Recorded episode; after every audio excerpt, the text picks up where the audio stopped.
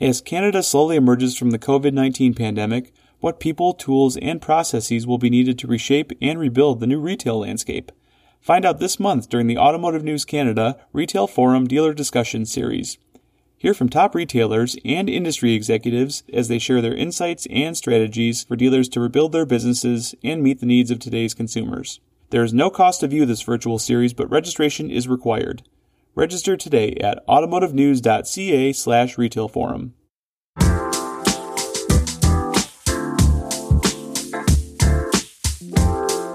Hi, everyone, and welcome to the August 14th, 2020 episode of Automotive News Canada Conversations. I'm your host, Greg Layson, the digital and mobile editor here at Automotive News Canada. My guest today is no stranger to the pages of our publication, she was a 2018 Automotive News Canada All Star and a 2019 Canadian to Watch. She's here to talk about everything electric, from new and used sales to incentives to government support and infrastructure. We'll examine the EV landscape here in Canada when I speak with Cara Clairman, the head of Plug and Drive, a nonprofit organization committed to the accelerating adoption of electric vehicles, on this episode of Automotive News Canada Conversations. Cara, thanks for joining me on the podcast this week. Oh, thank you so much for having me. My pleasure. Let's start at the beginning. Uh, how were EV sales in the first quarter of 2020? What kind of year were we looking at before COVID 19 struck? Well, I mean, it depends where uh, you're talking about, but Canada wide sales have been doubling uh, annually uh, mostly driven uh, in in 2019 and 2020 by uh, really great sales in BC and Quebec. Uh, the rest of the country a little slower. Ontario is growing, but not at the rate it it was uh, previously because of you know the loss of uh, provincial incentives. Right. I, what, I mean, let's start there then. Let's move there. They they they took away the EV rebates in Ontario. It obviously yes. it, it slashed sales. Are you working? It definitely with, definitely did. Are you working with Premier Doug Ford and the government right now to get those back? I just wonder what kind of conversations you're having with the government and if they're open well, to it. We've made a few attempts. This is not a priority area for them, is all I can say. I don't think there's much hope that those incentives will come back. Um, how, how needed are they in a province like Ontario? Well, look, I mean, they're still needed right now. Uh, although certainly we're seeing over time, you know, as you know, battery prices drop, and so that makes the vehicles more affordable. Uh, you know, over time we will see a decreased need for them. Uh, I think there's uh, it was probably Bloomberg or or yeah, I think it was Bloomberg that um, indicated they thought that we would be at price parity around 2025. Uh, so, you know, there'll be a point soon where they won't be needed, but I think right now uh, they are still needed, and the federal rebates uh, are definitely helping. But uh, you know, you can see why the sales are so much better in in BC and Quebec. I mean, because they're layering on the provincial rebates on top. Um, but actually, one of the, the sort of bright lights uh, has been the sale of used electric vehicles. Um, and so we're seeing a really great upswing in sale of used EVs, which will allow people who maybe feel they can't afford a new EV uh, get into the market, and people who switch to electric rarely ever go back. So certainly that will be another way in for a lot of people. I uh, I had incentives as part of my questioning today, and since we're there right now, the federal government is set to resume sitting in Parliament in September. Yes. Is there anything you want the federal government to do to encourage EV sales in Canada? Is the current rebate enough, or is there more that you'd like to see the feds do? Well, it would be great, you know, if they if they were able to do a little bit more. Uh, I think right now, though, given um, COVID and given you know how how strapped the government's going to be, I think just hanging on to that rebate is going to be the thing that we want to do. So you're uh, afraid it might go away? well, I mean, I certainly haven't heard that, but I mean, we've definitely, you know, in these sort of budget, pre budget consultations, we've written in to say, please, you know, don't take them away. Right. Uh, they make a difference. Um, the whole EV community actually has gotten together and has written to, to ask them to maintain those incentives that they're key, uh, especially in parts of the country with no no provincial uh, incentive. Uh, and especially, and let's let's face it, like if the government wants to hit its climate goals, transportation is key. And so, you know, people sometimes I think wrongly think about this money as money being given to individuals, you know, to buy cars. And what they should be thinking is this is money to reduce greenhouse gas emissions. would you be happy if they kept th- that incentive figure? I believe it's five thousand dollars. It is five thousand. Would yeah. Would you be happy if they kept that figure but applied it more broadly to perhaps some more hybrid vehicles and things like that, or um, lowered? The cost of the qualifying vehicles to um, whatever might be the cheapest EV on the market right now. Because right now some are excluded, right? The the cheaper right. ones are I mean, excluded. a, the hybrids are excluded. Would you like to see more vehicles included? Um, you know, we tend to focus on plug-in hybrids right. uh, rather than uh, hybrids. I mean, I wouldn't be opposed to seeing hybrids getting some form of incentive. Um, I'm not sure that hybrids need an incentive. I'm not. I'm not. Uh, to be honest, I'm no expert on on whether that price is is a deterrent for people. I can certainly tell you though, you know, EVs because of that big battery. You know, that is. You know, people do sort of notice there is that sticker price that tends to be a little bit higher. Interestingly, you know, if people did the math on the total cost of ownership, an EV actually is cheaper even today. What, what um, do you say? I've seen some critics out there say that, yeah, they might be cheaper, but the mining and the transportation of the the chemicals and the minerals and all the things needed to make a battery uh, make it actually worse for the environment. Do you yeah, believe that, that, or actually, what is your response um, to that? That's just actually wrong. Um, we've uh you know and and you don't need to sort of take my word for it. There there's been so many life cycle assessments done by scientists and they're the ones who we really have to look to as the experts on this counting up the greenhouse gas emissions when you do the full life cycle comparison of a gas car to an electric car. It's been done in the US it's been done in Canada it's been done by so many different experts and inevitably in every one, uh, the EV comes out way ahead from a greenhouse gas perspective. And the reason is even when you take into account all those things, the making of the battery, the transportation of, of things, even when you take into account all those things, it's the driving that is such a larger piece of the emissions profile of a vehicle's life um, that uh, the GHG emissions are still swamped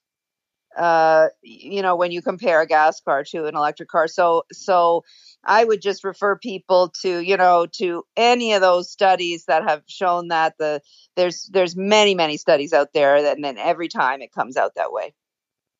So, what's the biggest myth about EVs right now? You tried to dispel one just now. I just wonder if there are any others that you'd like to dispel right now. What are some of the biggest myths about EVs and perhaps those that are keeping people from buying them? Well, I, I, I don't know if you can call this a myth, but the thing that I, that we've found, so that, that we've done a lot of research on, you know, people's attitudes and behaviors and why they might think whatever they think. And there's, I think, two key things. Um, one is simply, uh, you know, they say EVs are too expensive. That that is a reaction that we hear from a lot of people uh, because maybe they've just they know about Tesla and they know might know about a few makes and models and they don't realize the range of makes and models available now. So uh, and they also have never considered used. So in, in general, there's sometimes a knee jerk reaction like, oh, EVs are too expensive, I can't even consider it. So that's a sort of problem number one. And then um, on the issue of range, which continues to be something that weighs on people's minds we find the the the reality if you look at the data is that most people so let's talk about canadians Sure. most canadians 80% of canadians drive 50 kilometers or less a day uh, so most of us actually could easily drive even the lowest range ev and it would work for like 98% of our trips but what happens in a car buying uh, sort of psychology is people think about the one off trip much more so than they think about their daily commute.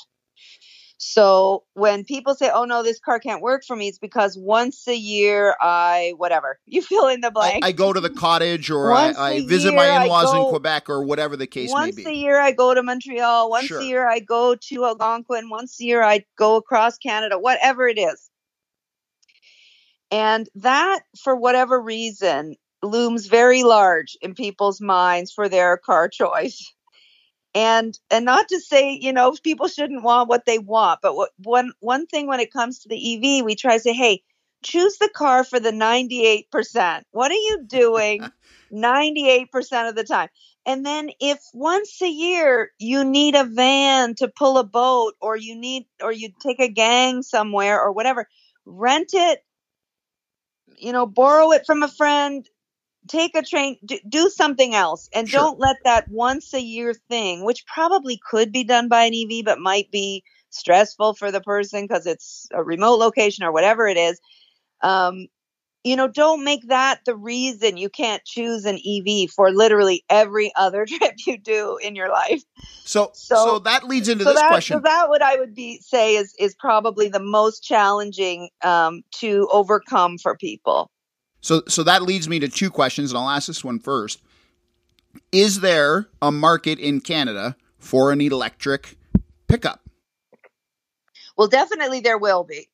Um, Okay. There is a, a we love our pickup trucks, and you know, um, I'm really I I'm actually disappointed it's been so slow. We thought that some were coming out this year. It looks like they'll come in 2021 now.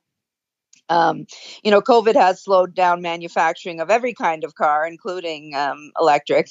Um, so, you know, we hear that the Ford F 150 will come, the Rivian will come, probably a Silverado or some such GM truck will come maybe 2022. Uh, so we're going to see a bunch of them come, and certainly they will. And I think they'll probably be offered in both plug-in hybrid and full electric, so that people have choice. And I think that's helpful because we do find the plug-in hybrid. That's the other thing that people seem to forget about when they say, "Well, I can't do an EV because twice a year I do this big long trip." And so first of all, we try to persuade with the do the 98%, what I just explained. But then the other alternative is to say, what about a plug-in hybrid? Right. You know, that plug-in hybrid gets you the, let's say 50, 60, 70 kilometers to the battery. So that's going to cover most of your urban suburban commuting or whatever your daily trips are. And then when you do the road trip, when you do the long trip, you've got it. Right. you Um, fill up so and, and you, you use the great- gas. It's a great solution for a lot of people and i don't think there's any reason to discourage people from that. I know like sort of the purists say oh you got to go all the way. Say you know what? We like to joke in sort of the ev community but the plug-in hybrid is like the gateway drug. It's like you you get them into it they love it they try to do all their driving in electric. If you look at the the stats of like cars like the volt and the Ford C-Max, people do like 90% of their driving on electric. They want to stay in electric. What, They once they it. get a Once taste of that, have do they do they try and use it as often They- as they can? Do they push that limit? yes, they maximize it and they plug in everywhere they are because you can just plug in on a 110 outlet, a regular outlet, you know, because Right. the battery's not that huge. So anywhere they go, they plug it in and they really do maximize the battery use. And so when people say I drive too far to drive an EV, well, nobody drives too far because of the plug-in hybrid. That, that there, you know, anyone can do that. And so we say, hey, if you're not ready, if you're not ready to go all the way, you know, this is a great uh, answer for you. Yeah, it, it sounds like you're telling me there's almost no excuse not to own No. one. If, if you use the excuse that I- I go too far, your answer is well, then get the plug-in hybrid. Right. And and look, um, you know, look, there's also the car style and size, and you know, there's there's considerations, and there's big families, and look, there's not a ton of large vehicles, and there are reasons why people can't do it, and th- and that's fine. Or let's say you live somewhere where you can't get a plug, and you know, so we say, how about work? Maybe work has a plug. Sometimes there's answers, and look, there are going to be legit times where people just can't. Um, but what what we found in the data is most of us do those one-off trips only a few times a year. Most of us could rent or do something else in, in, in that context. And so many Canadian families have two cars. And so in that situation, you say, hey, for the long trip, give the drop the stress and take the other car. Sure. You know, and just just like use this car for your commuting car, your city car, whatever you're doing. And you know, you got that other car, so just use it for that. So, so here's my second question in this vein, and we have this conversation a few times a year here at Auto News Canada, um, and it has to do with range. Are energy companies and governments not building enough EV infrastructure because there isn't enough demand, or are people not buying EVs because they believe there isn't enough infrastructure? And and my editor in chief always says it's chicken and the egg, and we're always having this conversation. So, which is it? It it is chicken and egg. Uh, it's both. Uh, you know, now it it has changed a lot. There actually is. If you go on PlugShare or Charge Hub or one of the apps, you know that shows you where all the chargers are. There's actually been an explosion of chargers, uh, and there's a lot more than you think. Uh, so, so I would say people are building them, governments and utilities and all sorts of people. I mean, you know, now we've got the Electrify Canada from, you know, money from Volkswagen. We've got, you know, OPG and Hydro One building a network in Ontario with, uh, you know, that's a utility oriented one. There's uh, Petro Canada doing it. I mean, th- there are a lot uh, coming out. So, so I think part of the issue that you describe is chicken and egg, but part of it is also people who drive gas cars do not see them because these are not large neon corner signs like a gas station. They're a small box that might be behind a building. Right. And so, uh, what I so so my answer is twofold. First of all, there actually is a lot of infrastructure being built. The the second part of the of the answer is if you look again at stats, uh, about eighty percent of us who drive EVs plug in at home overnight. And does that give you enough for the next day? That gives you enough to do Oh your, my God, yes. I mean, every EV can charge fully overnight.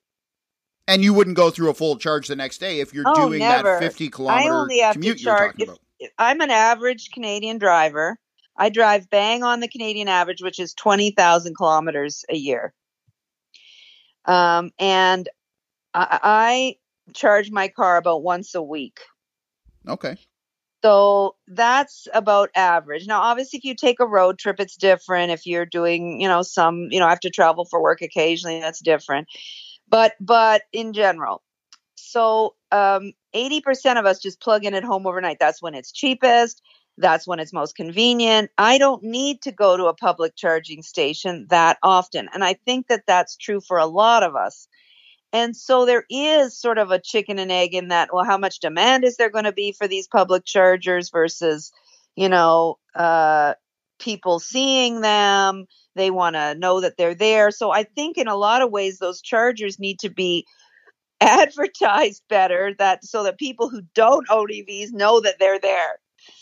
Um, So let me ask you this. If you can charge overnight at home, I can't refuel overnight at home. I can't refuel in my garage and be set for the week. so so is there enough is there enough demand to make money? Is that why businesses and companies and energy uh, companies are shying away from because they simply can't make money because I can charge at home? Well, the business model is challenging. I'll say that. I wouldn't say that they can't make money, but it is challenging and it's more of a long term investment because over time they will make money. It's just you're not going to make money immediately. Okay. You know, and and uh so here's where they can make money. So you think about people who live in multi-unit uh, residential, which in an urban center like Toronto or Montreal, uh, Vancouver, there's a lot of people. Up to 25% of the people are living in multi-unit. right. and in that case, it's hard to have a home plug. Uh, it's not impossible, but often it's difficult. So in that case, those people are going to be relying on public charging. So, you know, it's strategic locations and then, of course, road trips, strategic locations. So I think it's more about the strategic locations of those public chargers um, than, you know, how many we have. You know, Tesla is a great example of how to do it really, really well. I mean, they put their public charging in very strategic locations and they always put them with a bank of six or eight or ten chargers, so you're never going to wait. Um, and and they've made it uh, sort of a signature item. And now, if you choose a Tesla, you have access to this huge network of infrastructure. You don't have to worry about it. Do we get to the point where automakers actually own their own charging networks, no matter which brand they are, similar to what Tesla's doing?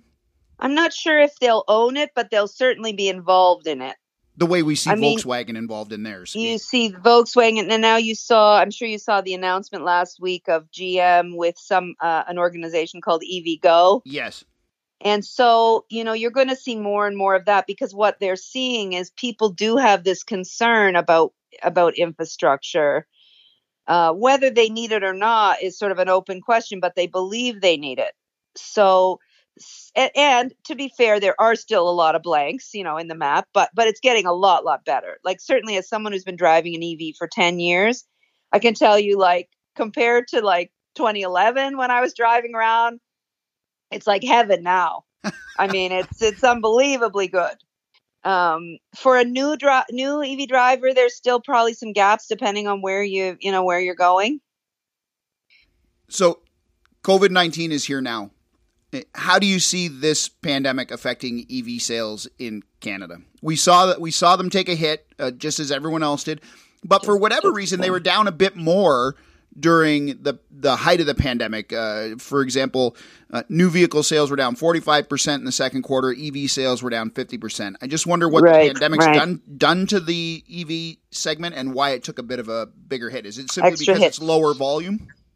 Well, you know, I have a few theories on it. I I can't, of course, I don't really know is the truth, but oh, here's my you know best guess on it. Um, there's a big supply problem in Canada. They're really True. hard to find. You know, so the harder it is to find something, let's face it, like you have to be really determined if you're you know you have to be so committed to sort of go to a dealer and it's not there and then you got to keep going and I think, you know, there's a lot of people who are going to give up in that context. So I think the lack of supply definitely has played a role there. Um, on the other hand, I think EVs might rebound faster than other ma- other brands or other makes, um, ICE type cars. Okay. And the reason I believe this, and you know, I hope I'm right on this, is that you know, many of us did, especially if we live in a big city, did experience this sort of heavenly air quality. Yeah, I mean, there's been pictures time. that prove that, right? Right. And I think everybody, everybody became aware of how big of a role our cars play in air quality. You know, and I think maybe people hadn't drawn the connection between their own individual actions you know, you think of it more as an industry problem or some other problem that's not you. Right. And it's like, wow, like if we all weren't driving, look at this great air quality we have.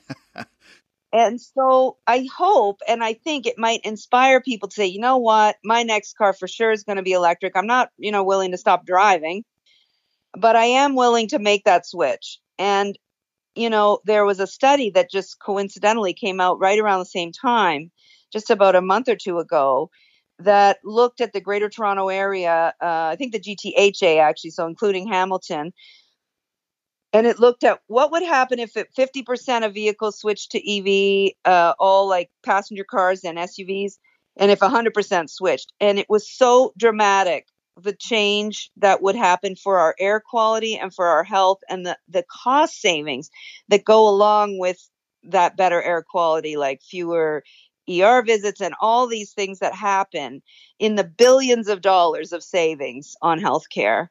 Um, and it kind of just made that connection even more clear. And then we saw studies out of Europe that said the cities that were the most polluted, so the people already were breathing a lot of bad air, they did much more poorly when they got COVID Right. than people who lived in in places with better air quality. So all these things, I think, even just like the average consumer has heard a lot of these things about air quality, and I think is going to think, okay, you know what? That's it. My next car, uh, I'm going to do my part. Um, and I and I hope I, I believe that that will happen. maybe that's the silver lining in in part of the Yeah. auto industry in this is is I this hope so. pandemic has opened up some people's eyes to other options and what our sort of actions um, contribute to the the environment and the climate and so we'll keep an eye on that um, I And just appreciate like one it last one Yeah. last thing, if I could, Sure. I think just to make a, a plug, a plug for the uh, for the used EV because um, that is an area where there is quite a lot of supply, more than people think. Uh, and there's vehicles also available in other jurisdictions that you can bring into Ontario, for example. And we're uh, offering a rebate, a privately funded rebate, not government funded rebate on used EVs right now in Ontario through uh, Plug and Drive with the support of a private philanthropist and in partnership with an organization called Clean Air Partnership. And this is going so incredibly well. And people, when they realize they can get a used EV, and especially in times where some people have seen economic slowdown or they maybe have, you know, challenges with their employment, you know, a used EV is going to save them money on fuel and they can get it at a really good price. And I think this is going to be a great entryway for uh, people maybe who who couldn't afford a new EV or thought they couldn't afford a new EV. So I, I really hope that people will take a look at the used market. fascinating conversation uh, you're so insightful you know your stuff so well I appreciate um, the time uh, Cara it's been uh, great thanks for joining me today Thank you so much, Greg, for having me. We reached Cara at her home in the Greater Toronto area. If you want to be a guest or have a suggestion or simply want to comment on the show, email me at glayson at autonews.com. And remember, you can hear all our previous shows on Spotify, iTunes, and Google Play, or on our website, automotivenews.ca. That does it for this episode of Automotive News Canada Conversations. We hope you join us next time. So long, everybody.